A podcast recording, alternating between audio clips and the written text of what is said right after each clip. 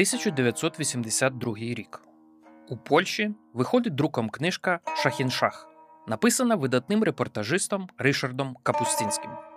Капустінський повернувся з Ірану, де більше року тривала ісламська революція, що поклала край правлінню останнього іранського шаха Мохамеда Реза Пахлаві. Капустінський каже про шаха.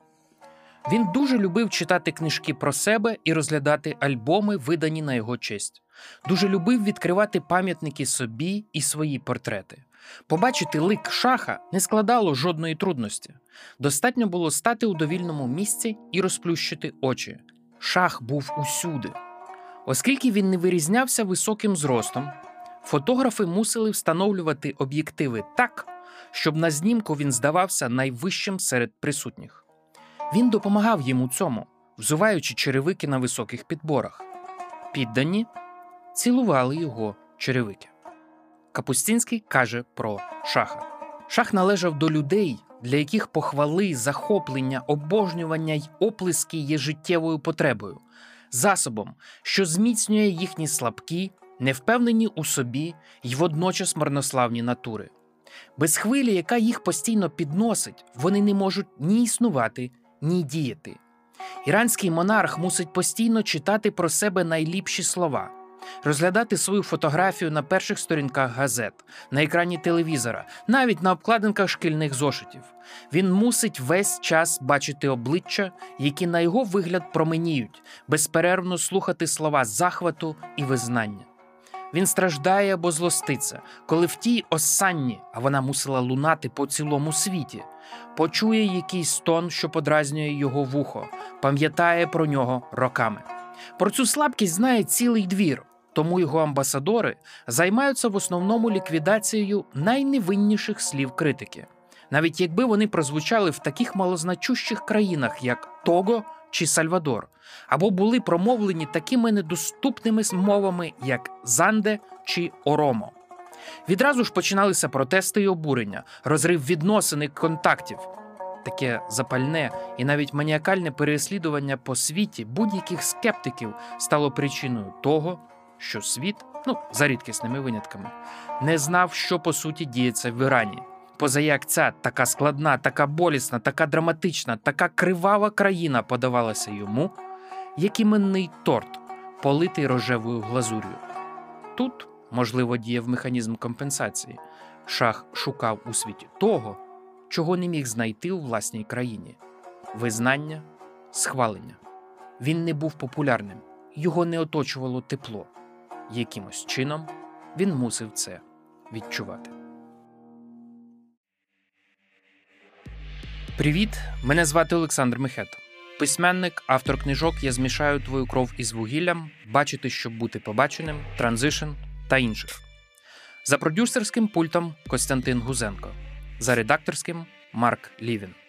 І з вами подкаст Станція 451, в якому ми відбудовуємо спалені мости поміж читачами і книжками. Це проект The Village Україна, що виходить за підтримки Zagoriy Foundation. Наш перший сезон про великі історії, драматурги і письменники, котрі почали знімати кіно, а також кінорежисери і актори, які пишуть книжки. Наша сьогоднішня розмова про Маржан Сатрапі, творчиню коміксів Персиполіс, вишивки, курча з чорносливом, що війшли в світовий канон дев'ятого мистецтва співавторку двох дивовижних фільмів і режисерку трьох напрочуд суперечливих кінематографічних спроб, що завжди має впевненість. Якщо, зрештою, це буде паскудний фільм, ну, принаймні я спробувала, а всі і так швидко про нього забудуть. Письменниця, що більшу частину життя прожила поза рідним контекстом, візіонерка, яка шукає унікальну мову, зрозумілу, без зайвих слів, що можуть стати тільки на заваді.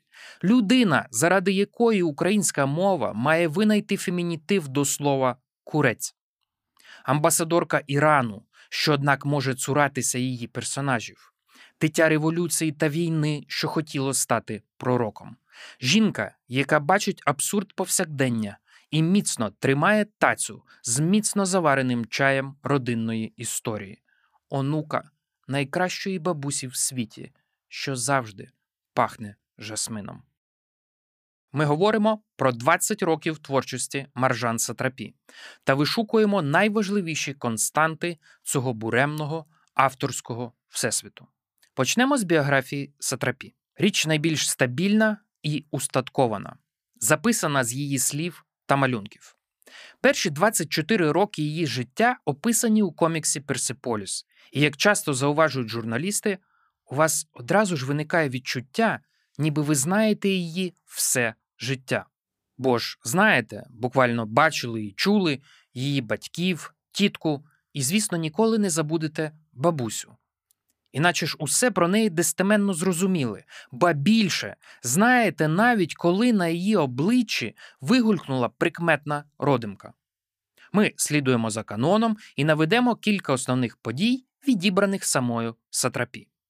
Маржан народилася 1969 року в Тегерані, Іран, у заможній родині.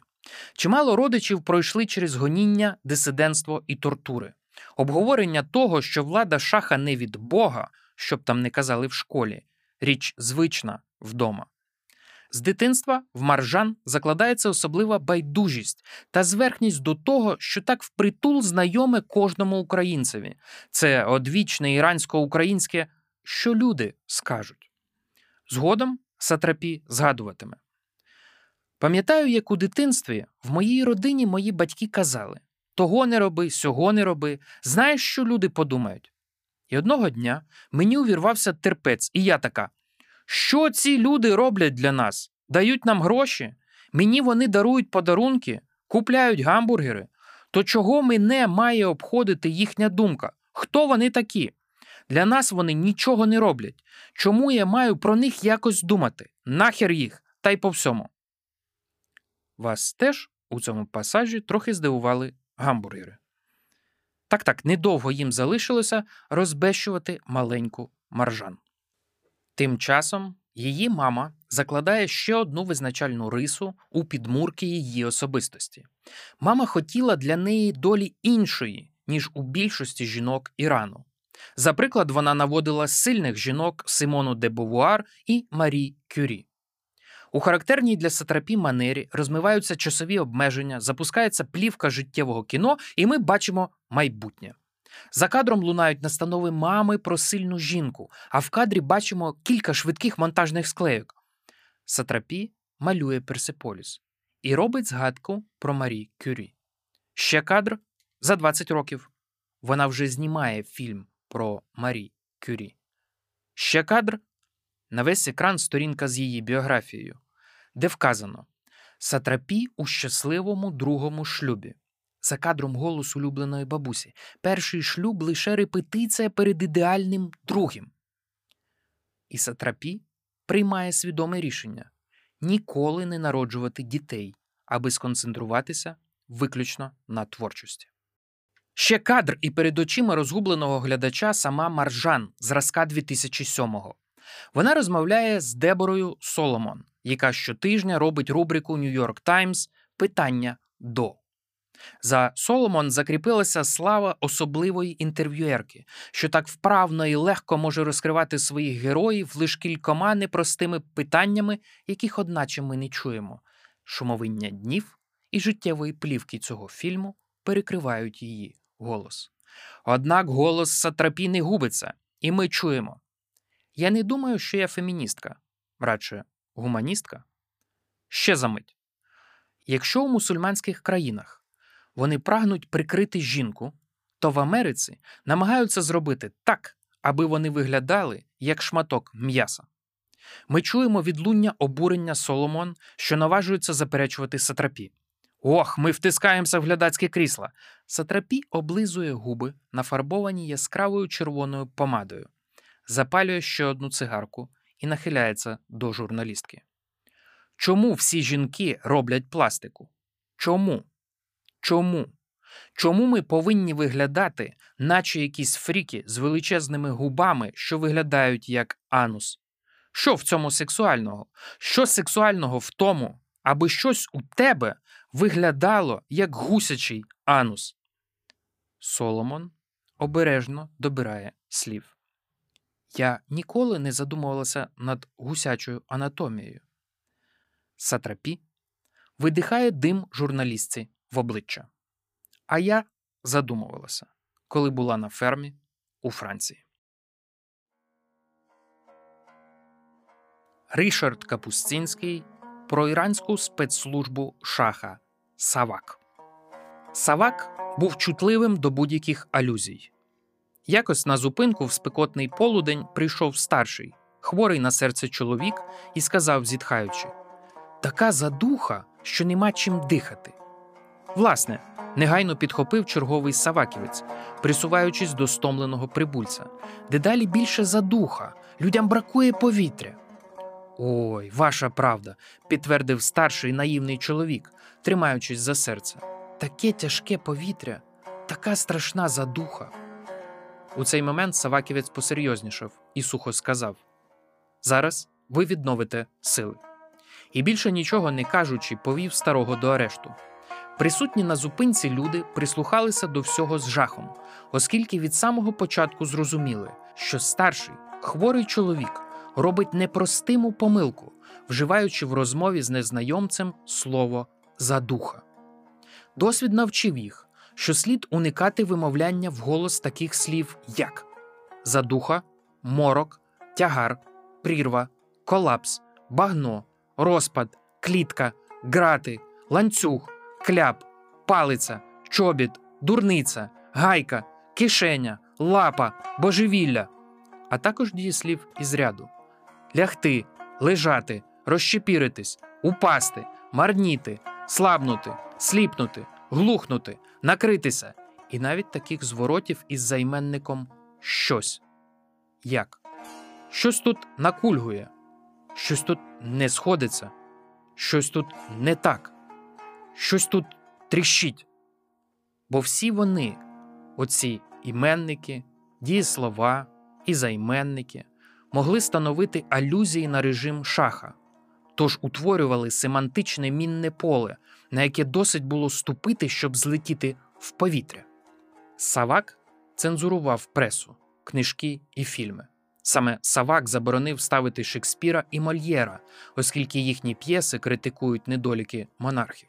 Савак управляв у навчальних закладах, в установах і на заводах. Це був восьминіг, що потворно розрісся й усе оплутував, заповзав до кожного закамарка, всюди чіпляв свої присоски, нишпорив, винюхував, шкрябав, свердлив.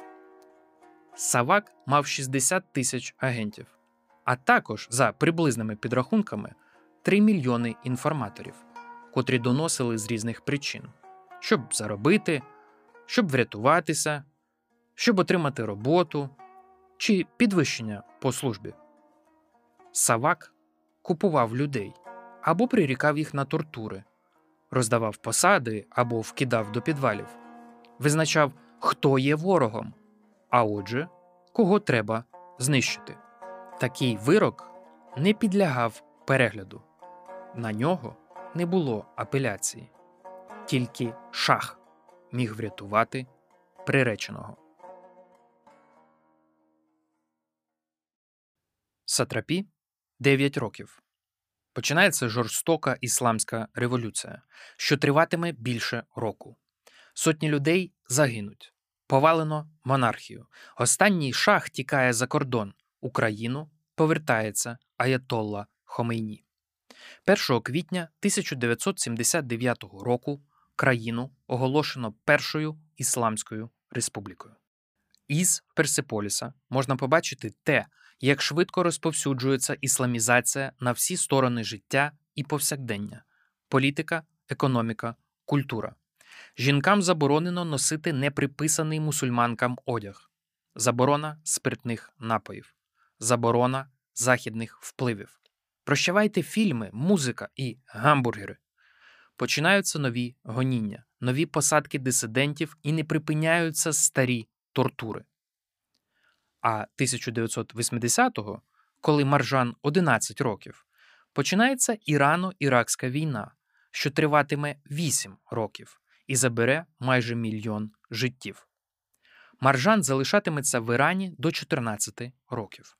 Про це нам оповідає перша частина Персиполісу. Друга виїзд на 4 роки до Австрії, спроба віднайти нову себе у чужому культурному середовищі та не загубити себе як таку. Зрештою, цей тріп знайомства з західною культурою закінчується безпритульністю, життям на вулиці, госпіталем та знеславленим поверненням додому. Уже в Тегерані перший шлюб, ну той що репетиція перед нормальним шлюбом, сльози мами, що так прагнула для маржан іншого життя, іншої долі, а не швидкого одруження. І найважливіше навчання у художній академії, в якій, попри те, що анатомія натурщиці тотально захована за драпуванням одягу, однак маржан здобуває найважливіше середовище. Шлюб тривав класичні бекбедерівські недовгі роки. І коли ваше серденько вкотре розіб'ють, увімкніть Eye of a Tiger гурту Survivor. І співайте так, наче вас ніхто не бачить. Співайте так, як співає К'яра Мастрояні в екранізації Персиполіса, коли вирішує взяти своє життя до рук. Костя, вмикай.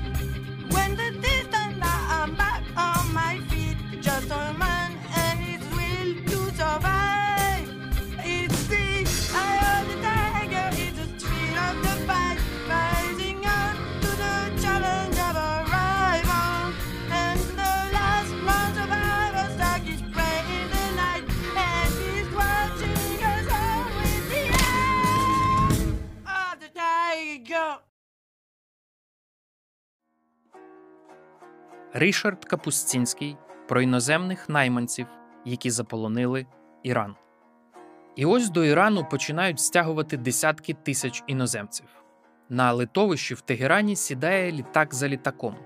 Приїжджають домашні робітниці з Філіппін, водопровідники з Греції, електрики з Норвегії, бухгалтери з Пакистану, механіки з Італії, військові зі Сполучених Штатів.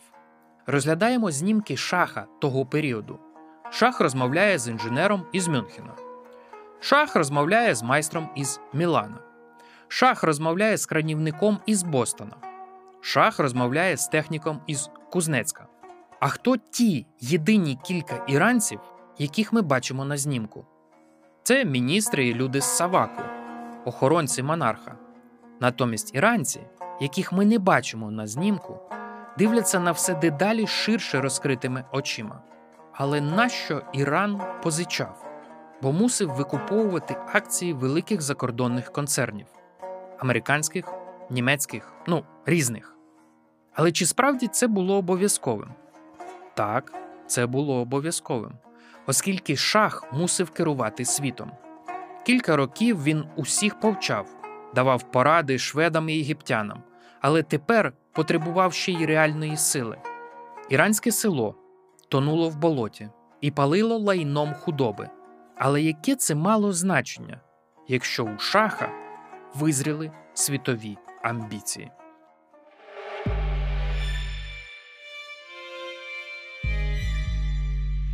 З вами подкаст Станція 451. Говоримо про великі історії разом із Загорій Foundation. Сатрапі 24 роки, і вона назавжди виїздить з Ірану. На цьому закінчується фабула Персиполіса: дитинство, революція, війна, відень, повернення, від'їзд.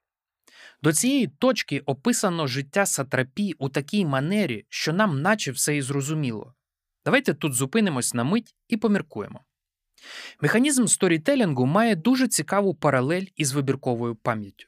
У вибірковій пам'яті ваша свідомість відфільтровує неважливе або, навпаки, витісняє щось напрочуд травматичне і важливе. Механізм оповідання історії має схожу структуру, однак він має це зробити з інформацією, що вкарбується у вашу свідомість, просіяти зайве, вибрати найважливіше. Творення коміксу це завжди про вибір. Що саме буде в кадрі, а що читач домислить у паузах реальності поміж кадрами, що ховається у лініях рамок, що пролягають поміж кадрами. Так от, у недавньому інтерв'ю журналістка знову запитала, як воно, мовляв, жити, знаючи, що всі знають твою історію. Взагалі, чесно кажучи, прям дуже цікаво спостерігати, як сатрапі ставлять одні й ті самі питання, на які вона дає ідентичні відповіді з похибкою натхнення ну, відсотків на 5. І каже сатрапі цій журналістці: Ви думаєте, що знаєте всю мою історію. Повірте, якби 24 роки мого життя вмістилися б у дві книжки коміксів, то було б нікчемне життя. Трапилося набагато більше. Але так, те, що ви знаєте, трапилося зі мною. І, очевидно, те, що я розповіла про себе, мені окей, якщо про це знають. Так, мені ок. Гадаю, це робить все простішим для мене, бо ви вже дещо знаєте про мене, тож мені не треба пояснювати з нуля. Тут зробимо ще одну заувагу. Ви звернули увагу на корявість цього тексту. Від 24 років Сатрапі живе за кордоном. Вона вільно спілкується з шістьма мовами. З усіх її інтерв'ю більшою мірою мені доступні для розуміння, очевидно, англомовні. І дуже цікаво спостерігати, як вона запаковує свої думки у нерідну мову, часто з відчуженим настраненням, очудненням мови. Звідси, скажімо, її химерне визначення актриси Розамунд Пайк, великої зірки, яка зіграла в її останньому фільмі. Rosamund, when you meet her, is very beautiful, very tall and very blonde. She is a huge brain on legs. Ви коли зустрічаєте Розамунд, бачите, вона дуже вродлива, дуже висока і дуже білявка. Вона величезний мозок на двох ногах. Від цього чуднення англійської, можливо, браку виражальності та повноти внутрішньої свободи, кількість факів, якими вона обкладає будь-кого з будь-якого факін приводу, ну не згірше за бедмазафаку Нарімана Алієва і його подкаст Мінкульт. Привіт. Ришард Капустинський про шаха, коли він отримав 20 мільярдів доларів щорічного прибутку від торгівлі нафтою. Однак тепер, коли шах отримав великі нафтові гроші, закінчилися усі проблеми. Передовсім ту запаморочливу суму в 20 мільярдів доларів щороку він розділив більш-менш на дві половини: 10 мільярдів на економіку, ще 10 на армію. Тут слід додати, що до армії належав заледве 1% населення. Відтак, монарх ще глибше, ніж зазвичай, занурився у лектуру проспектів і часописів про озброєння. А у світи з Тегерана поплив струмінь найфантастичніших замовлень. Скільки танків має Великобританія? Півтори тисячі. Добре, каже шах. Замовляємо дві тисячі. Скільки гармат має Бундесвер? Тисячу. Добре, замовляємо півтори тисячі. Але чому завжди більше, ніж британська армія і Бундесвер? Бо мусимо мати третю на світі армію. Нічого не поробиш, ані першої, ані другої мати не можемо, але третю, ну так третю можемо і мусимо.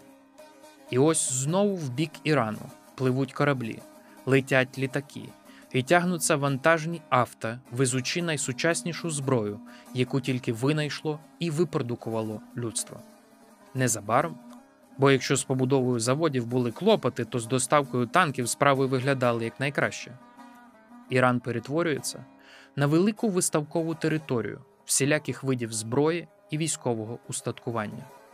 Це саме виставка, бо в країні немає складів, сховищ, ангарів, щоб це все заховати і забезпечити. Іншого дня захоплення шаха викликав прототип бомбардувальника винищувача F-16. Шах відразу вирішує закупити велику партію. Але американці це ж біднота, їх не стати ні на що порядне. Тому вони вирішили відкласти виробництво бомбардувальника, оскільки його ціна видавалася їм занадто високою. 26 мільйонів доларів за екземпляр. На щастя, Шах врятував ситуацію і постановив підтримати своїх убогих друзів. Він вислав їм замовлення на 160 літаків, додавши чек на 3 мільярди 800 мільйонів доларів.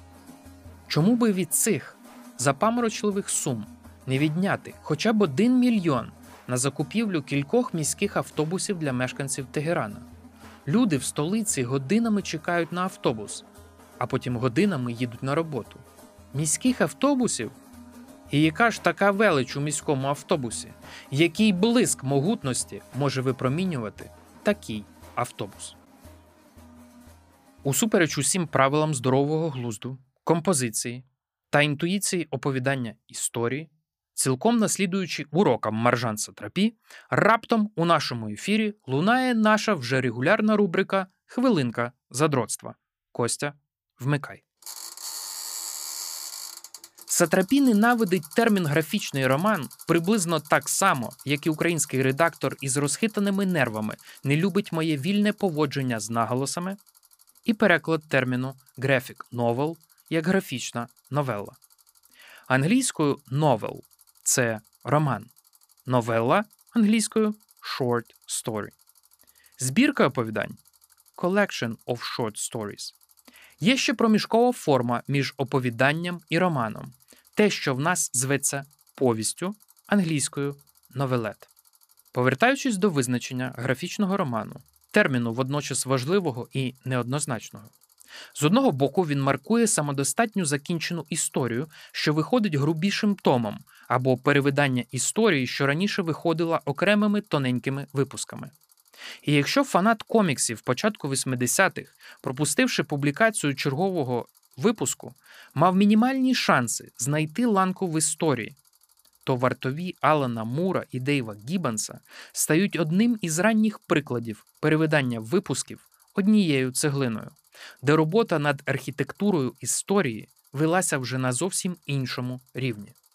Та в цій розмові раптом з'являється курява сигаретного диму, в наше затишне задротство вривається маржан і каже: Немає ніяких графічних романів. Це все вигадки, аби дорослі могли купляти комікси. Комікси. На цьому кінець хвилинки задротства. Початок 2000-х – дивовижний час працьовитості і успіху Сатрапі. Персеполіс почав виходити друком 2000-го. Сатрапі на той момент 31 рік. Всім усе було зрозуміло одразу мовляв, класика, ось вона перед нами. Кажуть, лише у Франції продано 2 мільйони копій. На сьогодні Персеполіс перекладено 25 мовами, включно з українською. Персеполіс з'явився у зламний момент. 11 вересня глобальна війна проти загрози тероризму та роздмухування пропаганди. Глобальному світу потрібно було почути голос іншого. Всередині 2000-х Сатрапі недовгий час вела блог на сайті New York Times, таке своєрідне поєднання тексту і зображень. В одному з блогів, уже коли почалася війна в Іраці, вона розповідає, як через Персеполіс може пояснити читачам по всьому світу, і в Штатах, зокрема, що давати комусь демократію, наче подарунок, і бомбити їх при цьому паскудна ідея. Що я бачила справжню війну ірано-іракську, і в ній не було нічого славного, що війна вбиває, що ми, іранці, не якась абстракція, а живі люди, для яких слова, гордість, гідність, патріотизм і життя значать точно те саме, що і для американців. Перша половина 2000-х для Сатрапі найпродуктивніший час у коміксах. Назву, крім Персиполіса, ще дві роботи, перекладені англійською і які можна легше дістати: Вишивки 2003 і Курча з чорносливом 2004. Вишивки як своєрідний спін-офф світу Персиполіса, оптика жінок, досвіди жінок, буття у шлюбі та віднаходження своєї сексуальності. Сатрапі переказує один довжелезний вечір, коли після вечері чоловіки лишили жінок самих, і ті, попиваючи чай із самовара, запареного самою маржан, розв'язують язики і виповідують заповітне. Хто? З ким? І як. Очевидно, вся ця історія тримається на бабусі Маржан. Ну, та, що пахне жасмином, який вкладає собі до бюстгальтера. Яке неоковирне слово. І якщо в Персиполісі бабуся просто покурювала трубку, то тут нам прямим текстом одразу ж розповідають, що в трубці опіум і настрій бабулі добряче від нього залежав. Та це не головне. Головне зібрання історій і досвідів, що, гадаю, вкотре зрезонують і рано українській культурі. Інша робота курча з чорносливом. Річ, яка для мене більше розкривається і працює в екранізації. І тому поговоримо про неї трішки згодом. Лиш скажу, що і ця історія про родину Сатрапі, щоправда, трохи ранішу, 1958 року, і що в коміксі Маржан не стримується і все ж робить камео і в цій історії. На мить здалеку лунають знайомі голоси. Маржан говорить із журналісткою. Журналістка запитує її про роботу коміксисткою. Маржан знову послуговується метафорою сексуальності, аби краще пояснити. Люди або пишуть, або малюють, а ми робимо ці обидві речі. В культурі ми, наче бісексуали, людям ок із гомосексуалами і гетеросексуалами, але до бісексуалів ну, у них може бути більше запитань. І поки Маржан не розчохлила знову свій гострий, як лезо, фак, тьмяніє світло. Глядачі займають місця в кінозалі. У сатрапі Всесвіті наступає ера кіно. Ришард Капустінський про нафтову буржуазію. Великі гроші дозволили шахові покликати до життя незнаний давнішим історикам і соціологам новий клас нафтову буржуазію. Це дивовижний суспільний феномен. Ця буржуазія нічого не продукує, а єдиним її заняттям є нестримне споживацтво. Піднятися до цього класу неможливо ані шляхом суспільної боротьби з феодалізмом, ані через конкуренцію промислову чи торговельну, а лише дорогою боротьби і конкуренції за ласку і прихильність шаха. Цей стрибок можна здійснити впродовж одного дня, впродовж однієї хвилини. Вистачить слова монарха, вистачить його підпису. Підвищується той, хто вигідніший шахові, хто вміє йому краще і ревніше лестити, хто переконає його у своїй лояльності і вірнопідданстві. Інші вартості і переваги зайві. Це клас паразитів, який швидко привласнює собі значну частину нафтових доходів Ірану і стає власником країни. Їм усе дозволено, оскільки ці люди задовольняють найбільшу потребу шаха потребу в лестощах. Також вони дають йому почуття безпеки, якого він так сильно прагне. Тепер він оточений озброєною до зубів армією і має довкола себе натовп, який на його вигляд видає вигуки захоплення. Він ще не усвідомлює, наскільки все це ілюзорне, фальшиве і крихке. Наразі царює нафтова буржуазія, яку становить придивна збиранина, вища цивільна і військова бюрократія, люди двору та їхні родини, верхня верства спекулянтів і лихварів, а також численна категорія непевних типів без професій і становища. Останніх важко класифікувати. Кожен із них має становище, маєток і впливи. Чому запитую я? Відповідь завжди одна і та ж. Він був людиною шаха. Цього досить. Маржан багато разів переповідала історію екранізації Персеполіса. Вона теж відлита в монолітний блок переповідання однієї версії подій. Звучить він приблизно так. Бо ж як утриматися від переказування монолітів історії своїми словами? Коли Сатрапі запропонували екранізацію, вона відразу відмовилася, бо і так задовго була занурена в неї, їй хотілося рухатися далі, до нового. Аж раптом у її свідомості озвався Джиміні Крікет. І ви такі Хто? І я такий Хто? Нас рятує швидка вікіпедійна допомога і ставить діагнозу голосу у голові Сатрапі. Джиміні Крікет, він же цвіркун Джиміні, персонаж діснеєвської адаптації Піноккіо, сайдкік, який проходить з ним шлях пригод. Ну, тепер стало легше. І поставимо питання, що назавжди лишиться без відповіді: чи випадково в цій історії Сатрапі чує голос партнера Піноккіо? І чи сприймає себе у цій життєвій мандрівці якимось чином відзеркаленням Піноккіо? Так от, озивається цвіркун Джиміні і каже: Агов, тобі ще й грошей заплатять, і ти ще навчишся чогось, хоч раз не доведеться платити за навчання. Але довелося платити за роботу. 100 учасників творчої команди працювали протягом двох років, аби відтворити комікс Персиполіс у кінополотні 12 малюнків на секунду, що, зрештою, склало бюджет 8 мільйонів доларів. Чому Сатрапі робила свій дебютний фільм у Франції? Ну, тому що не довіряла Голівуду, боялася, що вони все не так зрозуміють і не ті наголоси розставлять. Фільм вийшов 2007 року, зібрав у світовому прокаті майже 23 мільйони. До слова, перший єдиний фільм Сатрапі, який відбивав у прокаті кошти, вкладені в нього. Тріумф на Канському кінофестивалі, номінація на Оскар. Щоправда, того року Оскара отримала історія про одне французьке мишеня наймення Ремі. Наступний фільм Курча з чорносливом вийшов аж 2011 року.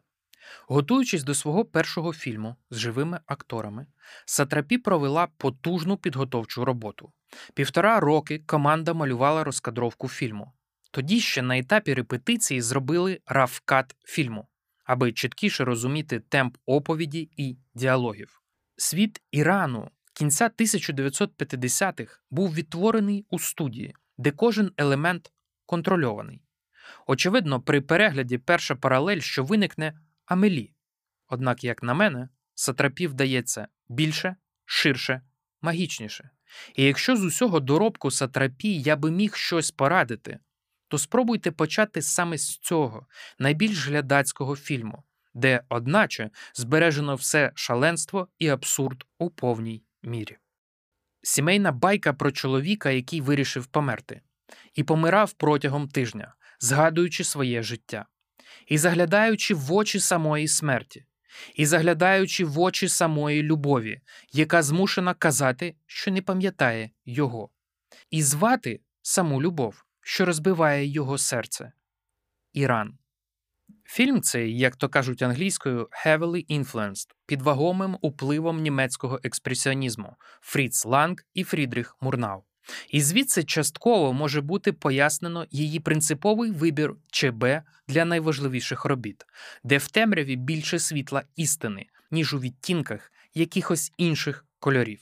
Ну і до слова, якщо вже говорити про впливи, то серед улюблених і важливих для Сатрапі також згадується недолюблена загалом Джекі Браун Тарантіно і іранський режисер Аббас Кіаростамі, володар першої золотої пальмової гілки Кан для іранського фільму 1997 року.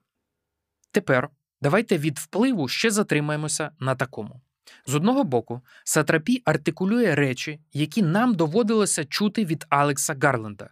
Мовляв, кожен із учасників команди привносить своє, і часто працюючи над тим самим Персеполісом, давали рішення або інформацію, над якою вона ніколи не задумувалася. Але з іншого боку, є величезне питання, яке хочу поставити вам. Дорогі друзі, скажіть, будь ласка, чи ви знали, що Персиполіс і Курча з чорносливом зняла не одна режисерка, що режисерів насправді двоє. Співрежисер її Венсан Парано, видатний коміксист, який до Персиполісу мав хоча б якийсь режисерський досвід, і короткометражний мультфільм Raging Blues, який, якщо глянути після Персиполісу, відразу можеш помітити схожість багатьох рішень. І те, як він допоміг Сатрапі переплавити комікс в інший медіум. Або курча з чорносливом. Розкадровки для переплавки коміксу Сатрапі на кіно з живими акторами, а не анімацією робив так само Парано.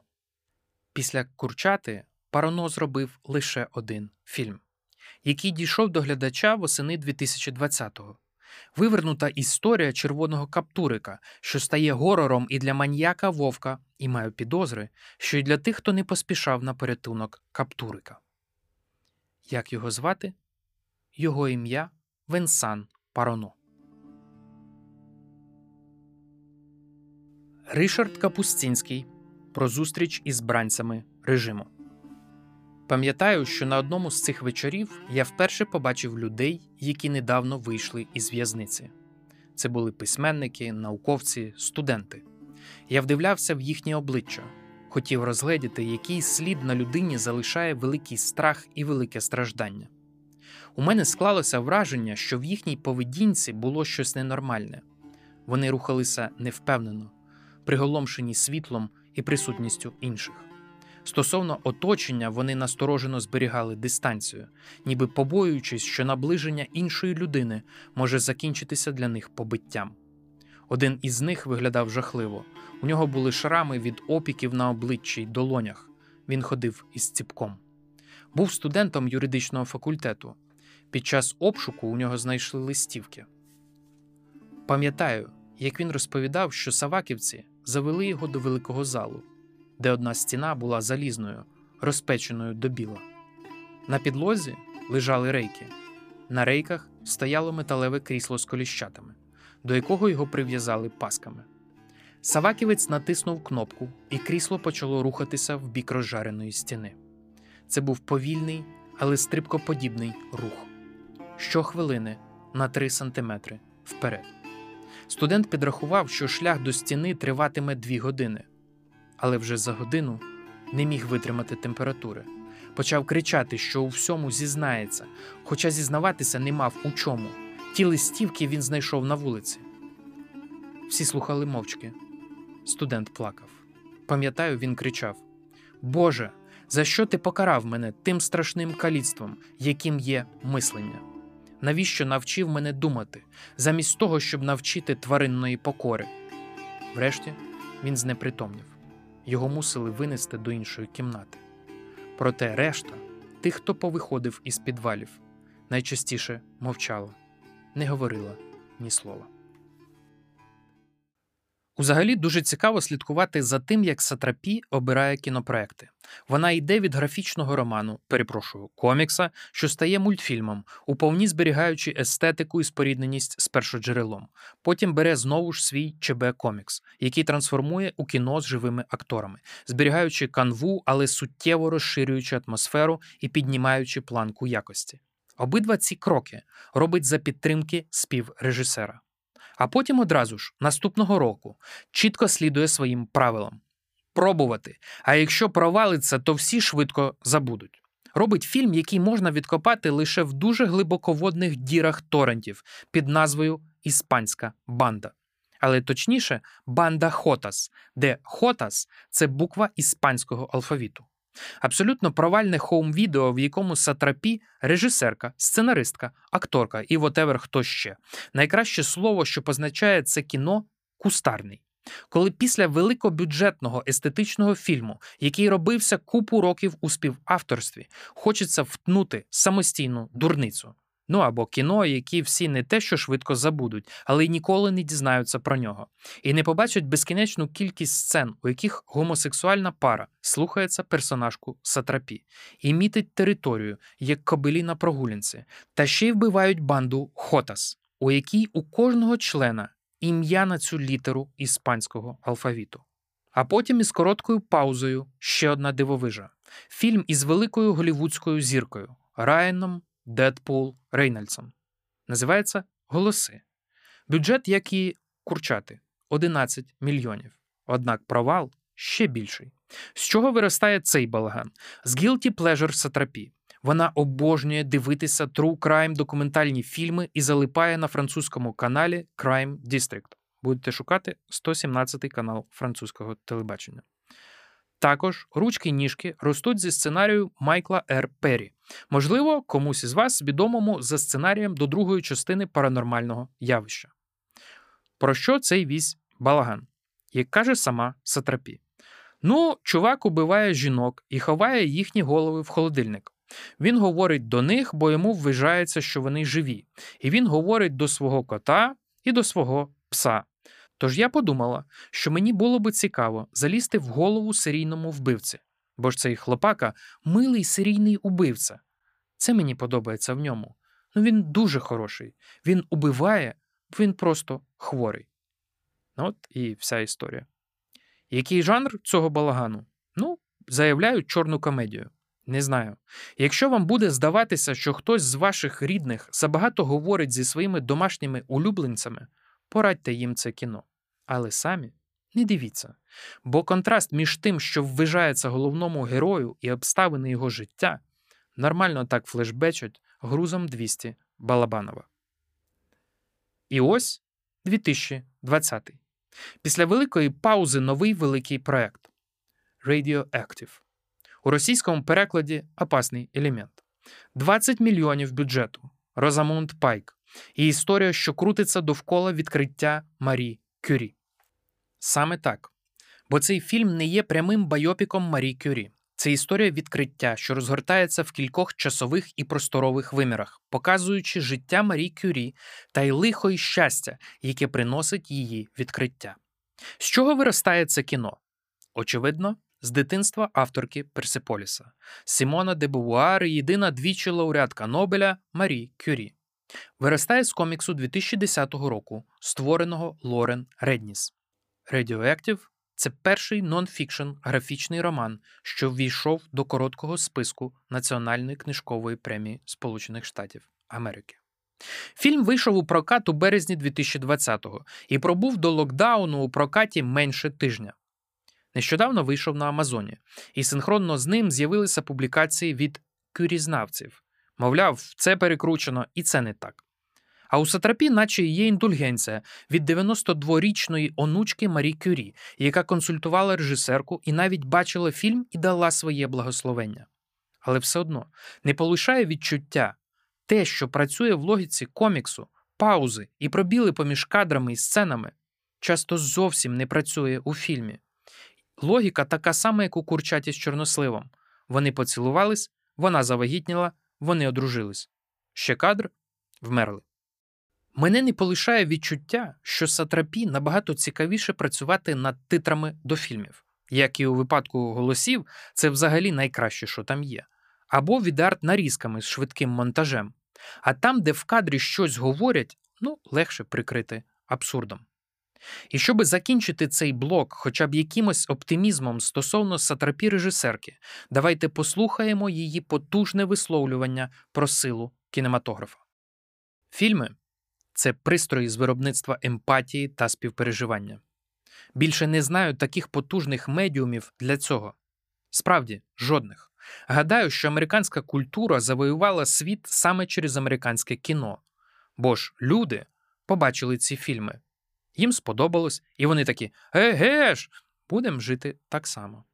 Це направду не дуже дорогий спосіб завойовувати людей. За ціною військового літака можна зробити 100 фільмів.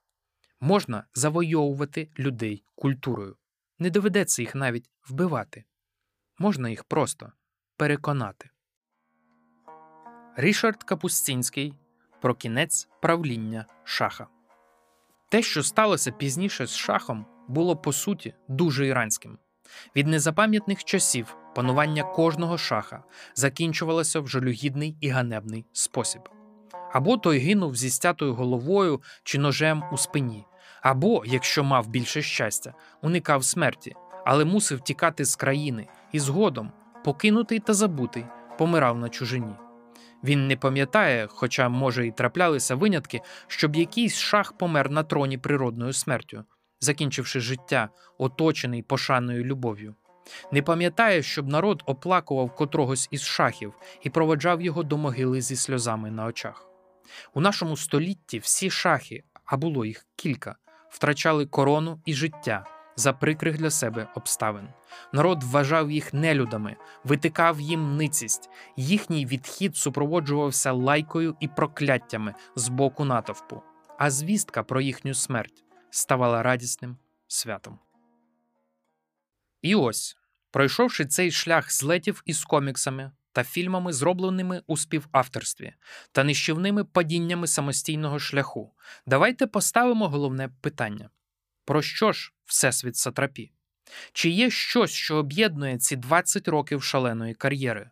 Чи проглядаються спільні риси за цим туманом цигарок? Сатрапі про дитинство.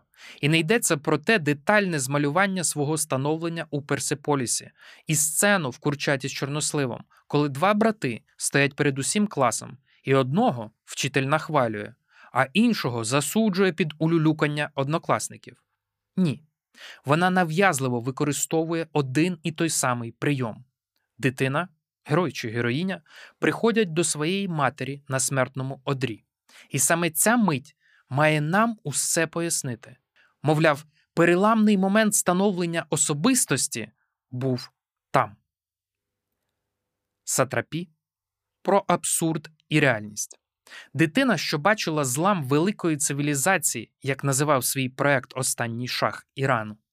Дівчина, що бачила злам революції та вишукування контрреволюціонерів, молода жінка, що бачила війну, має дуже гостре чуття на абсурд повсякдення, і як чорне стає білим, а на обличчі раптом вигулькує родимка.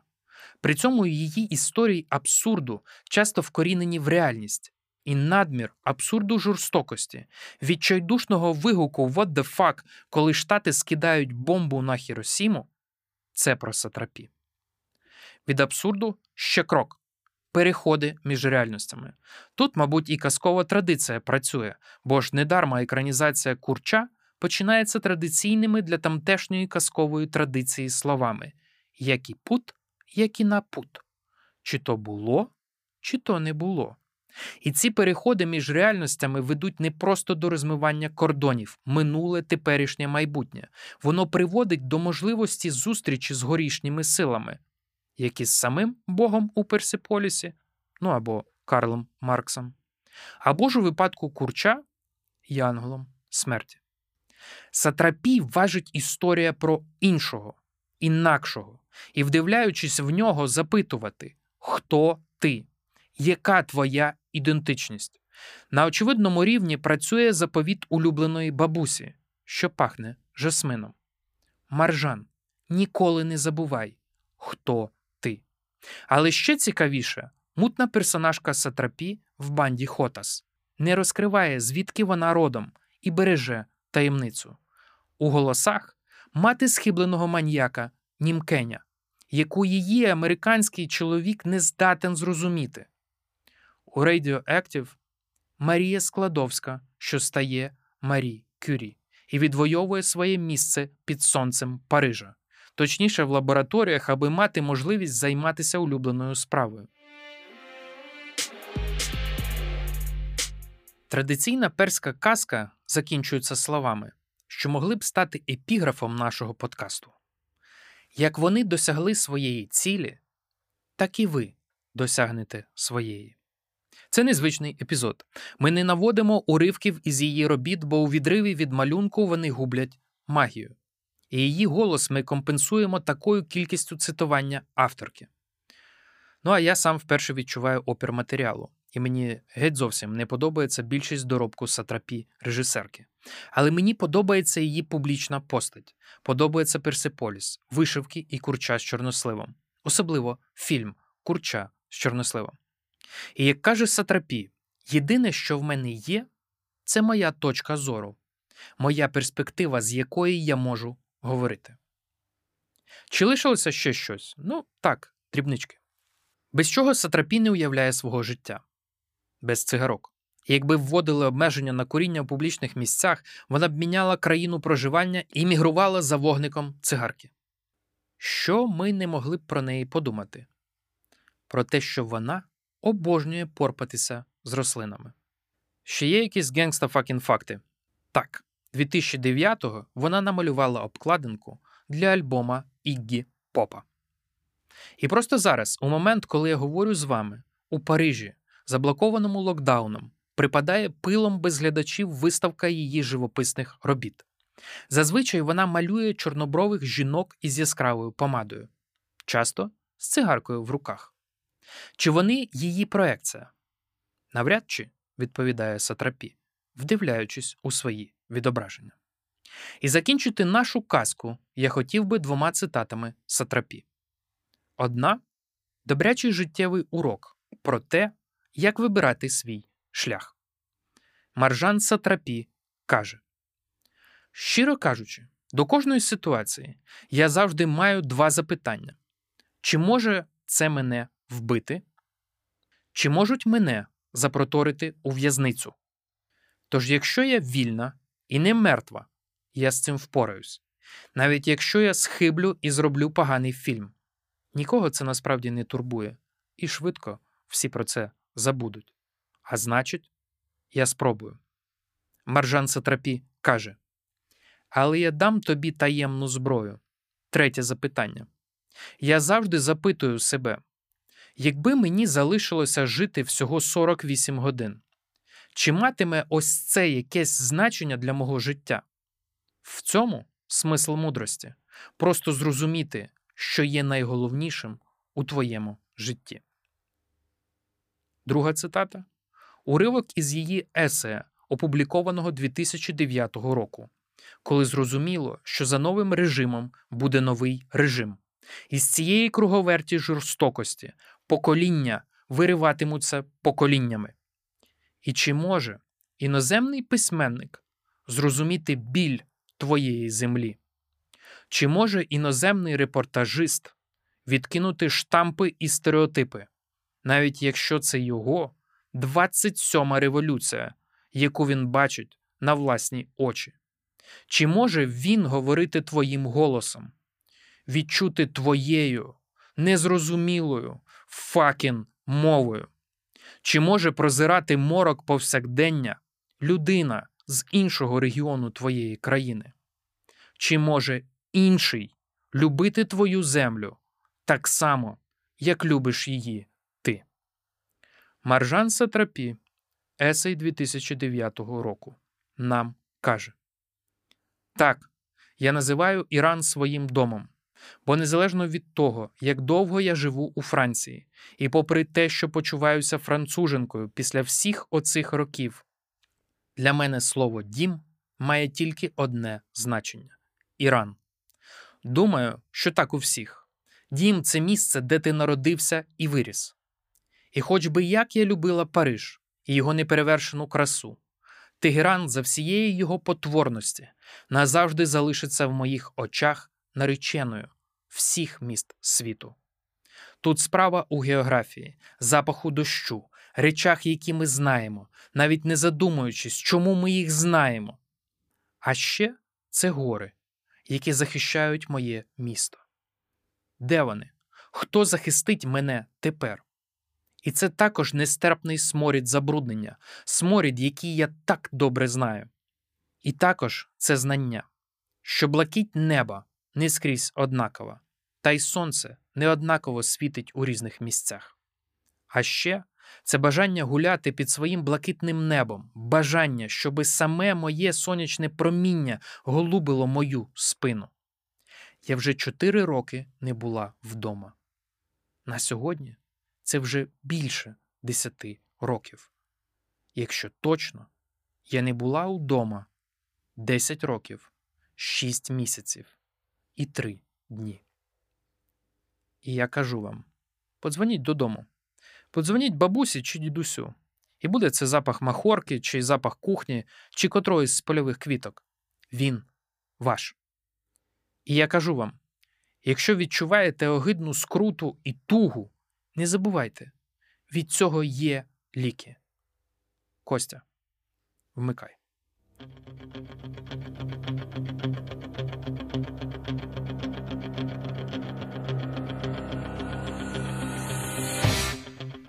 З вами проект The Village Україна, що виходить за сприяння благодійного фонду Загорій Foundation, який вже багато років підтримує розвиток культурних ініціатив в Україні. За продюсерським пультом Костянтин Гузенко, за редакторським Марк Лівін, композитор Тарас Галаневич. Репортаж Ришарда Капустінського Шахін-Шах лунав у перекладі Олеся Герасима за редакції Олександра Бойченка. Ставте лайки, оцінки в Apple Podcasts, підписуйтесь на нас, лишайте коментарі. Мене звати Олександр Мехет. Це був подкаст Станція 451. Ми рятуємо книжки від забуття. І коли закінчується одна казка, починається інша. Починається словами які пут, які на пут.